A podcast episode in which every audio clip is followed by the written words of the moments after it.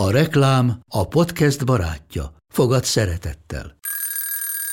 Indítsd jól a napod egy csészen eszkaféval. Élvezd minden reggel a gondosan pörkölt kávészemek telt ízvilágát, az Európában 100%-ban felelős forrásból származó kávéból készült Nescafé klasszikkal. Tudj meg többet fenntarthatósági törekvéseinkről a nescafé.hu oldalon. Nescafé. Új lehetőség minden csészében. Ez reklám volt, jó volt.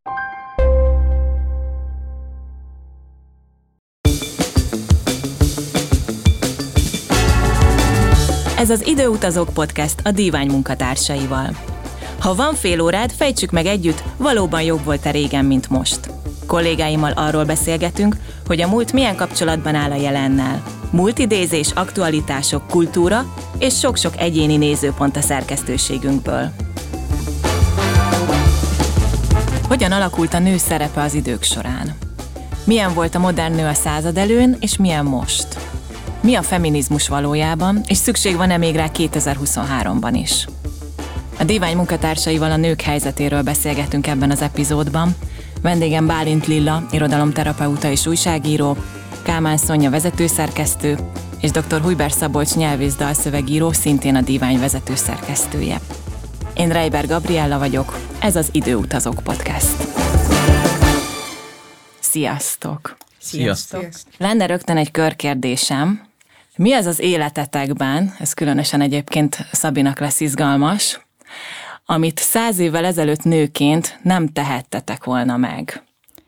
Szonya. Hát, hogyha már itt ugye újságíróként ülök, akkor azt gondolom, hogy újságíróként elhelyezkedni nem lett volna ilyen egyszerű nőként száz évvel ezelőtt Magyarországon, mint most. Tudom, hogy akkor e, például ott van Salkaházi Sára példája, aki bár legtöbben ugye a apácaként emlékszünk rá, akit végül aztán a Dunába lőttek, de ő ezt megelőzően újságíróként dolgozott, és már ezért felfigyeltek rá, mert férfiak által látogatott helyekre járt, talán, ha jól tudom, még dohányzott is, ilyen egészen férfias dolgokat tett meg.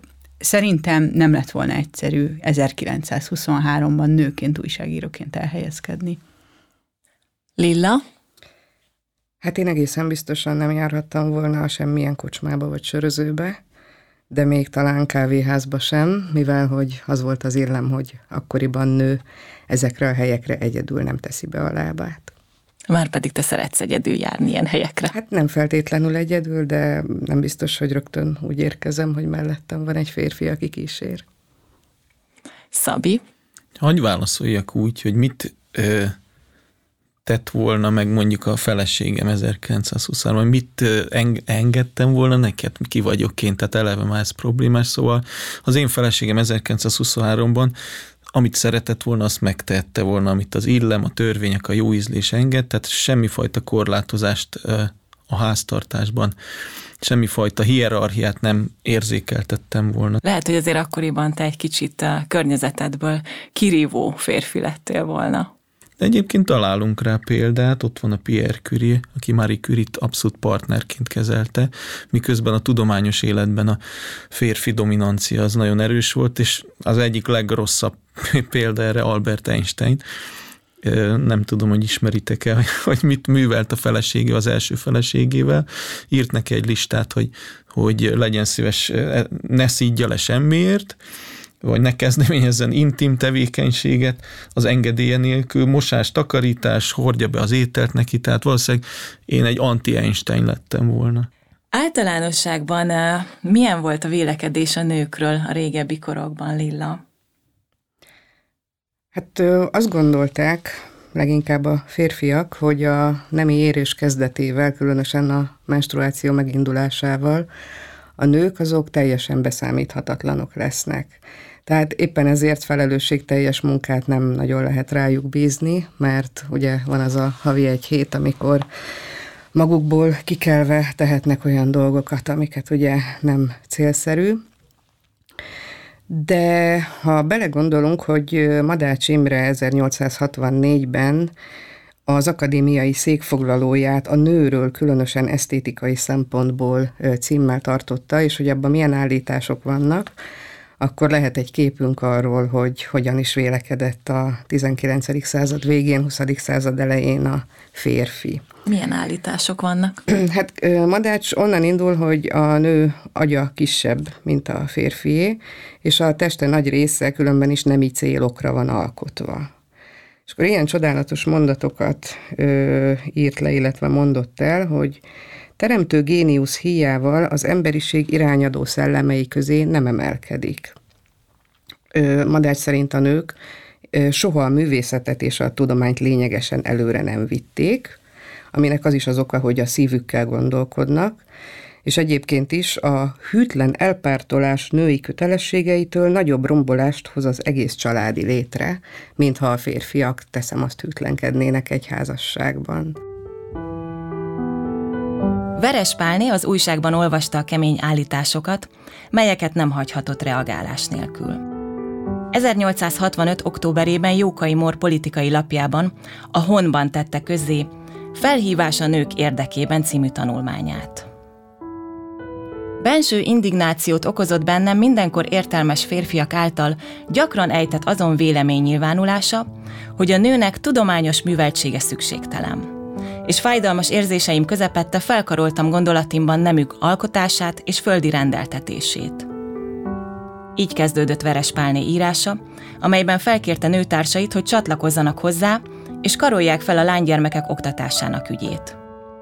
1868. márciusában megtartották a Nőképző Egyesület alakuló gyűlését, az elnök ő maga, az alelnök pedig gróf Teleki Józefin lett.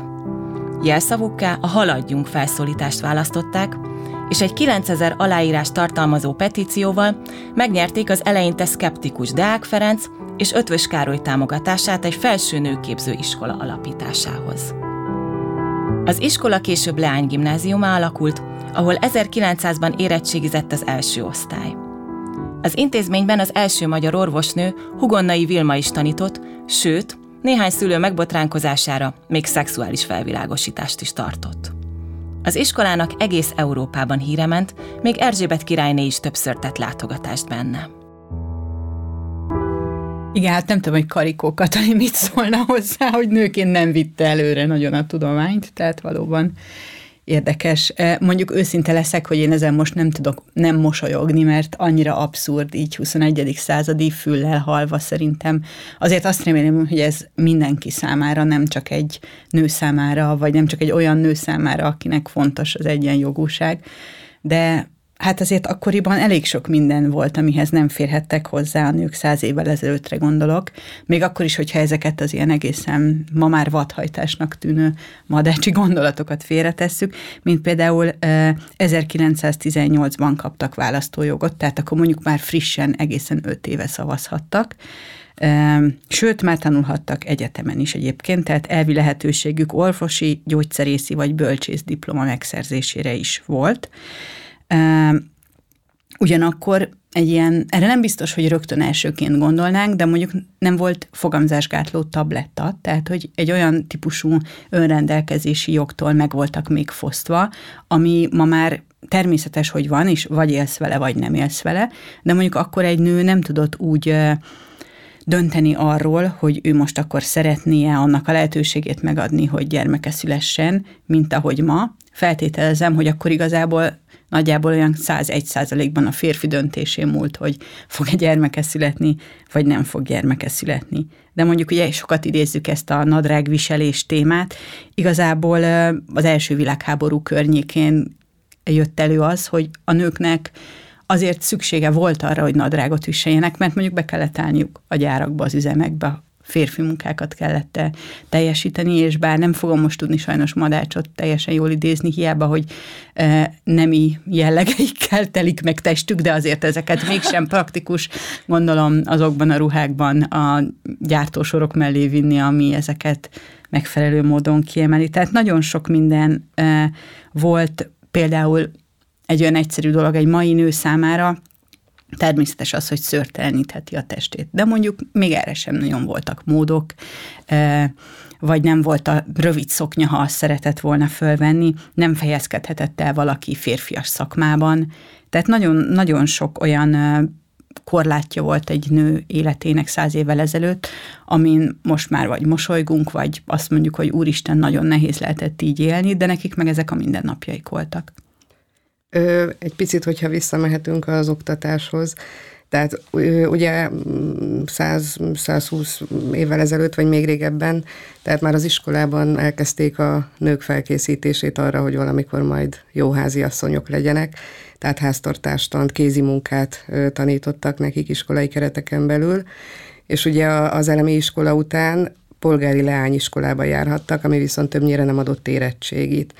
Tehát volt is arra példa, hogy valaki, akinek mondjuk tudományos ambíciói voltak, vagy szeretett volna egyetemre menni, amikor már ugye lehetett, akkor kénytelen volt fiú gimnáziumba beiratkozni, és ott érettségizni, mivel a leányiskola az nem, nem adott érettségit.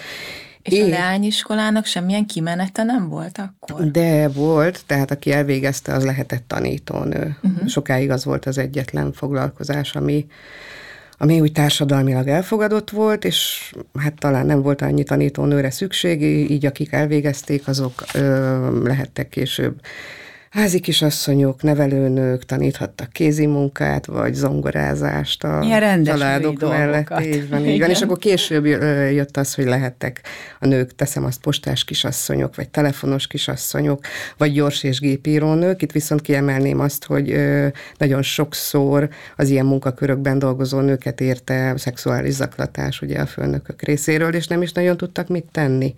Tehát például a Babics Mihály felesége Török Szofi is egy ilyen munkahelyi zaklatás áldozata lett, aminek eredményeképpen aztán illegális abortusza volt, és nem is lehetett később gyereke. Tehát nem volt ez veszélytelen semmilyen szempontból, hogy, hogy egy nő munkát vállaljon. Nagyon alárendelt pozíció volt. Abszolút, abszolút. A hatalmi visszaéléseknek a meleg ágya. Én most egy kicsit visszakanyarodnék egyébként, hogy, hogy mennyire ellenmondásos volt a férfiak viszonyulása a nőkhöz. Még ők maguk se tudták, hogy nyilván szerettek volna szépeket is mondani, ugyanakkor e, egy bizonyos hagyományba születtek ők is bele, hogy most ilyeneket mond a székfoglaló madács, és akkor félreértjük az ember tragédiában azt, hogy minő csodás kevercse rossz nemesnek a nő, szóval hogy mond szép szavakat a nőről, ami valószínűleg hát egy ilyen férfiúi leereszkedésből fakad, hogy megengedi a nőnek, hogy legyen benne jó is, vagy nem tudom, lehet, hogy az egész életmű felől nézve ez mégse olyan szép mondat a nőkről. Meg ott van Petőfi is, aki egyébként nem feltétlenül nézte jó szemmel, hogy a nők emancipálódnak, miközben a felesége volt a, a, a Zsorszannak a magyar megfelelője, tehát az emancipálódó nő, aki rögtön levágatta rövidre a haját, és nyilván ezt a férje beleegyezésével tette, tehát ellenmondásosak voltak. Talán a legtisztábban a női emancipáció híve Jókai Mór volt. Tehát ő elég sokat tett, és, és hangoztatta is, tehát nem csak négy fal között tett a nőkért, hanem szót emelt értük mellettük. Melyek azok a területek, amelyeken nagyot változott a, a nők élete az 50-100 évvel ezelőtthöz képest?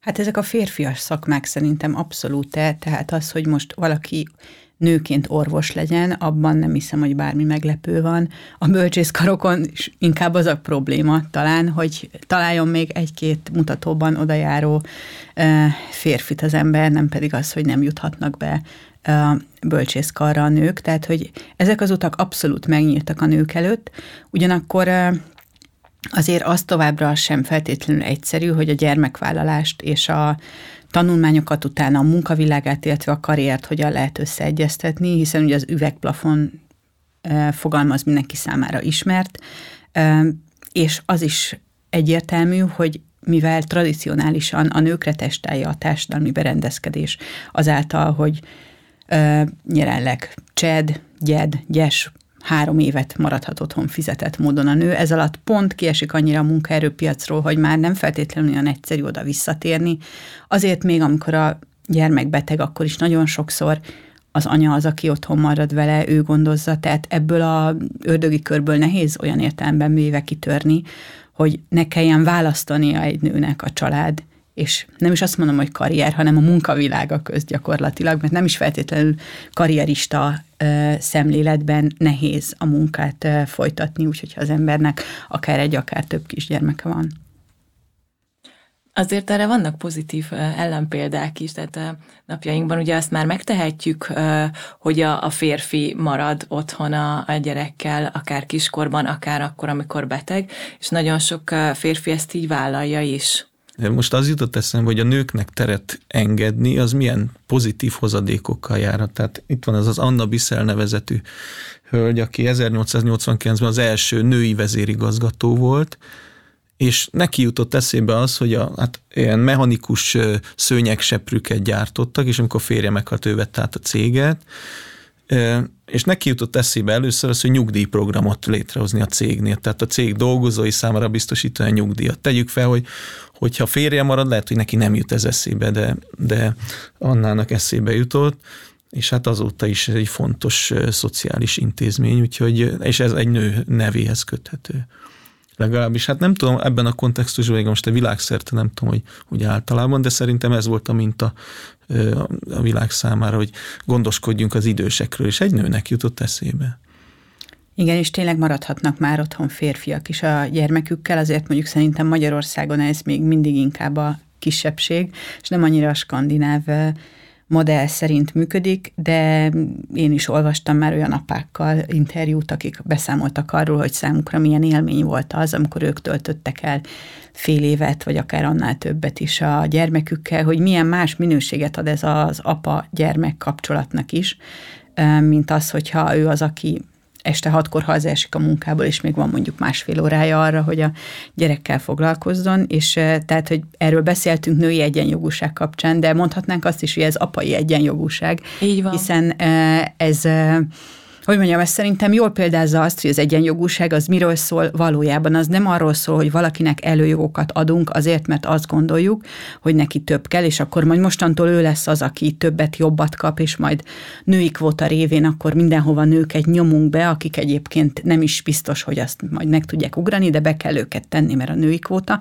Nem, hanem ez arról szól, hogy mindenkinek legyenek lehetőségei. Van egy ilyen egyszerű kis ábra, amivel ugye az egyenjogúságot szokták eh, szemléltetni, három különböző testmagasságú alak áll rajta, és három doboz. Előttük egy kerítés. Ha mindannyian csak a kerítés előtt állnak, akkor a legmagasabb kilát fölötte, a legalacsonyabb egyáltalán nem. Ha mindenki egy-egy dobozon áll, akkor a legmagasabb továbbra is kilát, a legalacsonyabb továbbra sem, a középső jól lát. De ha a legalacsonyabb kap két dobozt, a középső egyet, a legmagasabb egyet sem, akkor pont ugyanazt látják mindannyian. És igazából erről lenne szó, hogy mindenkinek annyit adni, hogy pont ugyanazt kapja meg. Az apa is pont ugyanazt a minőségű anya, vagyis apa-gyerek kapcsolatot kaphassa meg, mint amilyen megvan az anyának, és meglegyen az a kötődés, meglegyen az a minőségű családban való közös élet, ami egyébként a mentális egészsége szempontjából valószínűleg neki ugyanolyan fontos, mint a nőnek. Nagyon messzire mentünk, említetted itt az egyenjogúságot, illetve a női kvótát is. Gyorsan eszembe jutott erről is egy körkérdés, mert ugye ez azért elég aktuális téma a női kvóta kérdése, hogy hogyan vélekedtek ti a női kvótáról. Lilla? Hát hasonlóképpen, mint Szonya, tehát azt gondolom, hogy nem feltétlenül kell attól tartani, hogy mindenféle képzetlen és egyébként a pozícióra meg nem felelő nő kerülne így valamiféle előnyös pozícióba, hanem arról van szó, hogy így legalább úgymond lehetőséget kap az is, aki egyébként nem biztos, hogy átlátna azon a bizonyos kerítésen, amit Szonya említett. Szabi, neked mi a véleményed férfiként a női Ezt nem, nem tudom, hogy Szonya akar erről róla beszélni a ruandai esetről, mert annak az volt a Mondjuk tanulsága, hogy bevezetik a női kvótát úgy, hogy a nők erre nem voltak felkészülve. Tehát arra is meg kell érni, van egy ilyen bevezető szakasz társadalmilag. Tehát azt, az sem mindegy, hogy hogy vezetünk be és mit. Én még visszautalnék arra, amit Ruandát kicsit felvillantotta Szabi, hogy itt miről is van szó. Hát itt valóban nem voltak felkészülve a nők, mert hogy azt nem jelentette be senki, hogy lesz egy ilyen tuszi-hutú ellentét, amiben gyakorlatilag az ország férfi népességének a nagy százalékát gyakorlatilag kiirtották. És ekkor jött az az ötlet, hogy azok a nők, akik a népírtás előtt nem vállaltak munkát, nem birtokoltak földet, stb. stb. Paul Kagame elnöknek a indítványára egy női kvóta révén kerüljenek be mindenhova, nem csak a munkavilágába, hanem konkrétan a parlamentbe is, és az volt az első ö, lépése ennek, hogy egy 2003-as alkotmány szerint Ruanda kikötötte, hogy a parlamenti képviselői helyek 30%-át nőknek kell elfoglalnia. És az annyira bevált, hogy már az első választásokon 48%-ot sikerült elérni, aztán 64%-ra ugrott, és tavaly decemberben 61,3% volt a nők aránya a parlamentben, meg még nagyon sok apróbb területen, apróbb, hát ehhez képest apróbb területen voltak változtatások. Már a férjük engedélye nélkül is nyithattak bankszámlát, például a ruandai nők, illetve ösztönözték őket arra, hogy ilyen férfiasnak tartott területeken tanuljanak tovább, illetve végrendelet hiányában is örökölhettek hivatalosan. Most ettől nyilván azért nem lett ott sem minden tündérmese, mert azért így a miniszteri szinten még maradt a férfi túlsúly, illetve arról is beszámoltak interjúban ruandai politikusnők, hogy lehet, hogy ő ott ül a parlamentben, de a férje ugyanúgy megköveteli, hogy kikészítse a cipőjét, oda tegye mellé a ruháját, megmossa a lábát, elé tegye az ebédet vagy vacsorát. Tehát, hogy milyen érdekes, hogy míg a külvilág számára úgy tűnt, hogy áttörték az üvegplafont egy ilyen kényszerhelyzetben, addig pont mivel a társadalom nem készült fel erre egyáltalán, hogy visszautaljak arra, amit Szabi mond, otthon nem történt gyakorlatilag gyakorlatilag változás. Lehet, hogy miniszter volt a felesége, de akkor is ki kellett suvickolnia azt a bőrcipőt. Tehát, hogy ezért ez egy nagyon összetett eh, dolog. Nyilván a női kvóta nem old meg egy csettintésre mindent, viszont én is azt gondolom, hogy azért van rá szükség, mert hogy a nők igenis ugyanúgy képesek ellátni tehetség birtokában feladatokat. Nyilván én nem lennék alkalmas egy gyógyszercég vezetésére mennem értek hozzá, de egy kutatónő, akinek menedzseri képességei is vannak, az miért ne lenne erre alkalmas? Tehát egyszerűen csak meg kell teremteni a, azokat a feltételeket, amelyek mellett azok, akik egyéb, a terül, az életük egyéb területein, akár gyermekvállalás, akár szimplán a nemük miatt hátrányosabb helyzetben vannak, ők is fel tudjanak jutni ugyanazokra a csúcsokra, amikre azok, akiknél ezek a tényezők nem szerepelnek, egyszerűen feljutnak meg egy nagyon hosszú és nagyon lassú folyamatról van szó. Tehát ha belegondolunk, Európában is az első világháború után indult meg jobban a, Igen. az egyenjogúsodás, és gyakorlatilag ott tartunk, hogy a Covid idején is kijöttek olyan felmérések, ami szerint a láthatatlan munka legnagyobb részben ma is a nőkre hárul.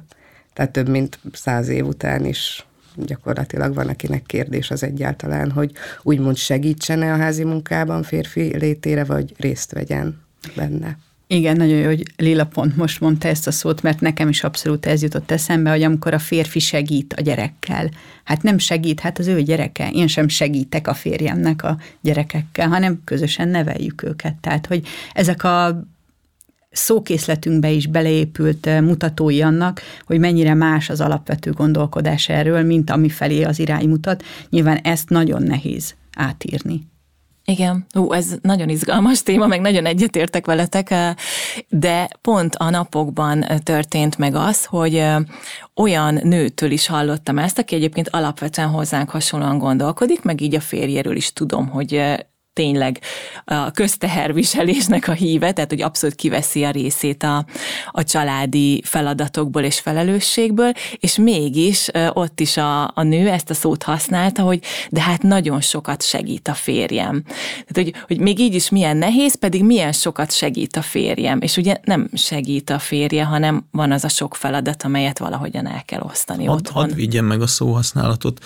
Valószínűleg ez tudatilag, ez nem azt jelenti, hogy a nő feladata és a férfi besegít, hanem egy eh, egyenjogúságban gondolkodó háztartásban ez a segítség azt jelenti, hogy a közös a közösséget segíti, eh, úgy, hogy annak ő is része. Tehát, hogy, de lehet, hogy az van benne, hogy valami extrát is megpróbál hozzátenni, ami már ami nem elvárt, a körülményeiből, a leterheltségéből fakadóan. Szóval lehet, hogy így nyelvileg még nem tisztult le, nem találtunk rá új kifejezést, amikor valaki elismeri a, a nők jogait, meg szerep lehetőségeit, de nincs másik szó arra, hogy mit csinál akkor, amikor ő is tesz valamit a közösbe. Hát részt vesz. Tehát nem segít, de, hanem részt vesz hogy, a feladatok hogy elvégzésében. Ez, ez sem biztos, hogy teljes mértékben lefedi azt, hogy, hogy ő mit szeretne tenni. Tehát, hogy, hogy még, lehet, hogy még ennél is többet szeretne. És erre nincs. És, Hát reméljük, hogy erről van szó, mert ez egy nagyon jó irány szóval nyelvileg, nyelvileg így mentegetjük azt, ami lehet, hogy egyébként a száz évvel ezelőtti állapotokat tükrözi pusztán. Nem, igazából nekem az jut róla eszembe, ami azért kapcsolódik valamennyire ugye a szüléssel kapcsolatosan, és a szülés orvosok, ugye a szülést levezetik az orvosok hagyományos magyar szóhasználatban, de igazából ugye most már arról lenne szó, hogy kísérjék a szülést beavatkozástól minél mentesebben. Szerintem ez ugyanebbe a kategóriába tartozik, hogy ott még ott tartunk, hogy valaki valamit megcsinál, mert az az ő feladata, nem pedig jelen van, ez ugye a szülés, és a családnál is ott tartunk, hogy valakinek az a feladata a hagyományos elképzelésben, hogy ugye ő elmegy családfenntartó, ugye ki a családfenntartó? Hát a férfi. Ő elmegy és keres, Miközben egyébként valószínűleg anyuka ugyanúgy elmegy és keres, csak igen, ez van még a, igen, már. ez van még a fejünkben, mert a nyelv az erre, erre a száz évvel ezelőtti állapotra, vagy az ötven évvel ezelőttire inkább, arra már megvan a szókészlet. És azt hát, használjuk rutinból.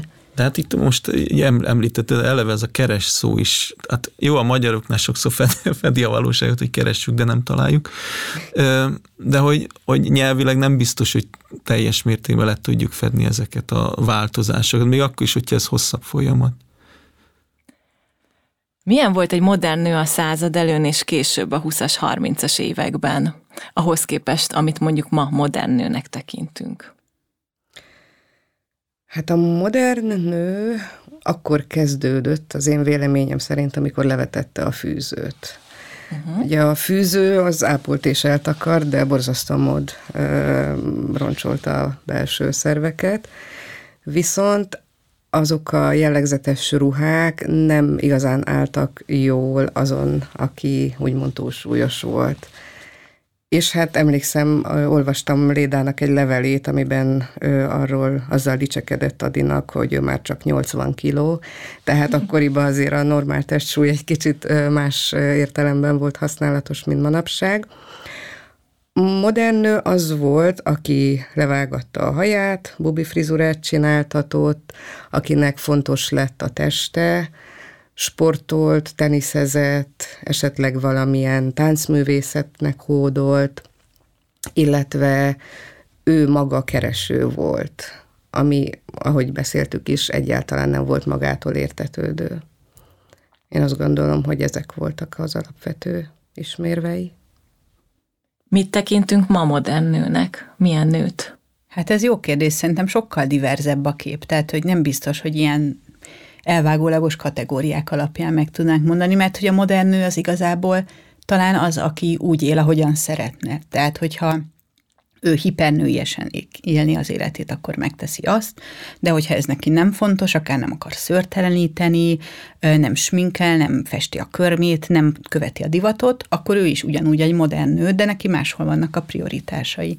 Tehát azt gondolom, hogy ma inkább attól jó egy nőnek a bőrében, hogyha úgy élhet, ahogyan ő szeretne, nyilván azokon a kereteken belül, hogy ezzel a környezetének és a szűkebb értelmen vett társadalomnak sem árt maga körül, de hogyha megvalósíthatja önmagát úgy, ahogy a nő boldog. Vagyis ez azt jelenti, hogy valaki úgy modern, hogy ez nem is látszik, mert ő azt szeretné, ne feltűnően legyen modern. Persze, biztos, hogy nem a leg újabb ruházat és a legújabb trendek követése az, ami meghatározza azt, hogy eh, valaki mennyire modern. Nyilván egészen más volt eh, száz évvel ezelőtt, amikor ugye még pont ezek ellen a békjók ellen kellett küzdeni, és ezt kellett megmutatni abban, hogy rövidre vágom akkor is a hajamat, mert hogy én ezen keresztül meg tudom mutatni, hogy eh, én nem vagyok hajlandó elfogadni a patriarhátust, vagy bármi egyebet.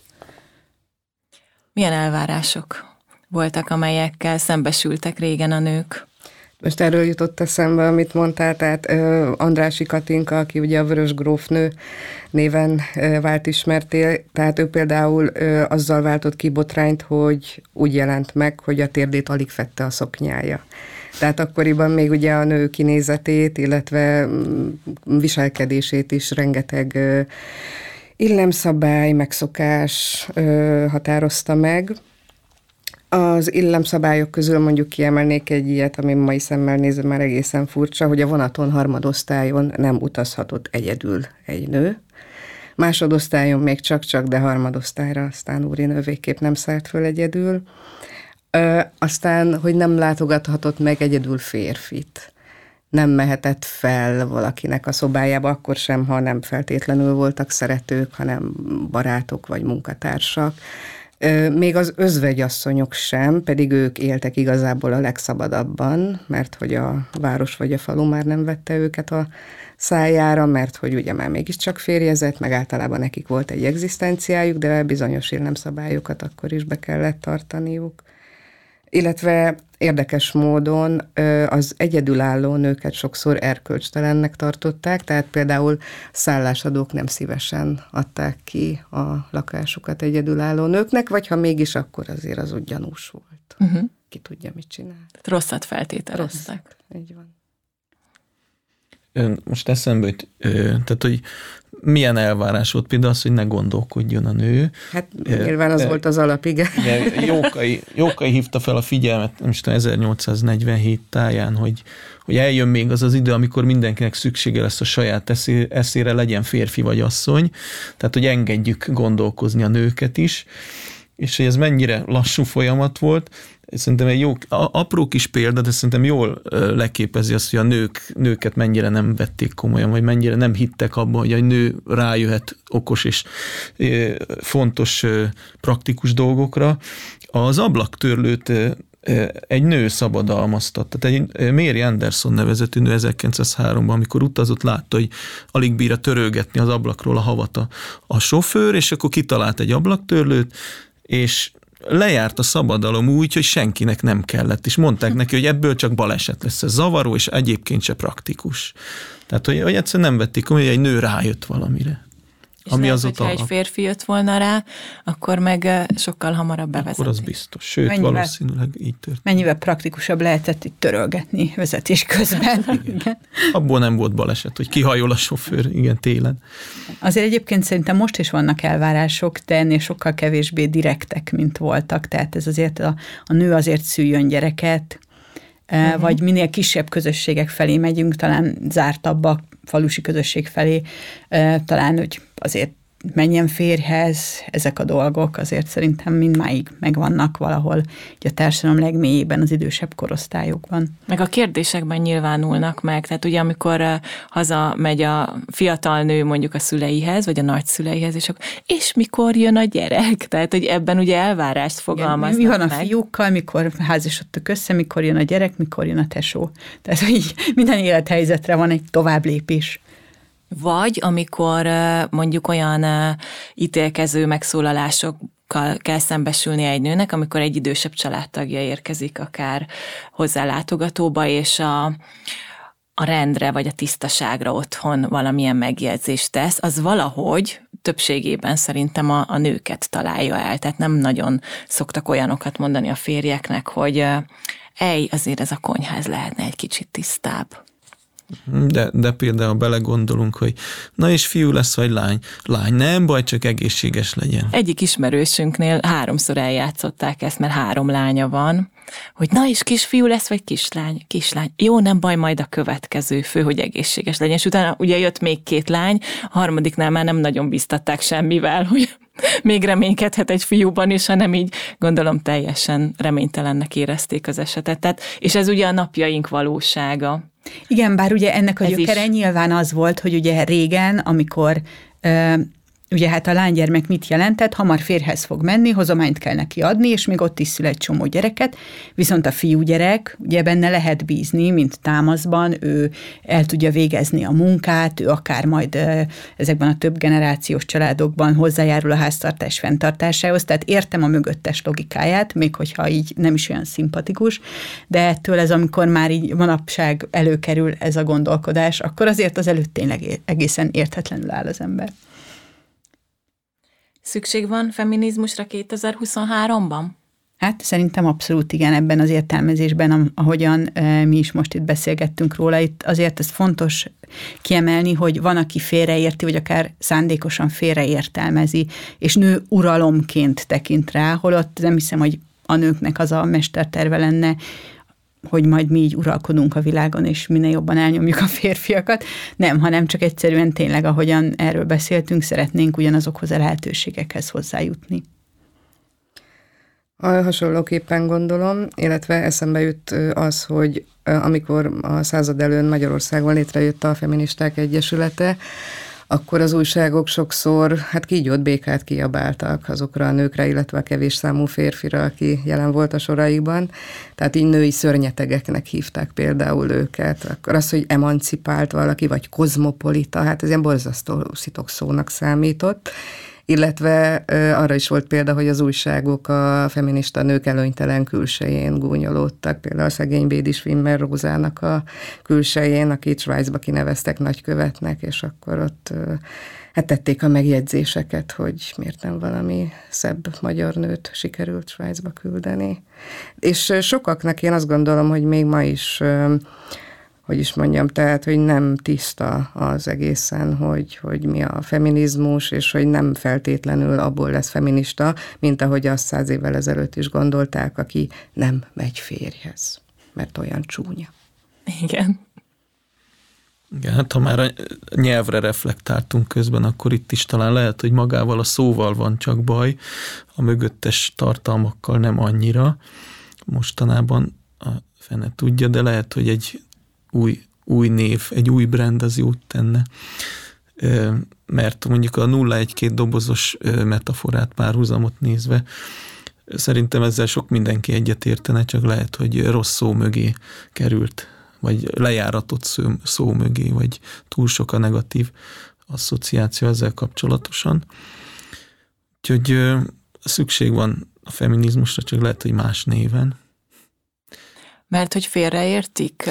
Már te, terhelve van sok, sok rossz gondolattal.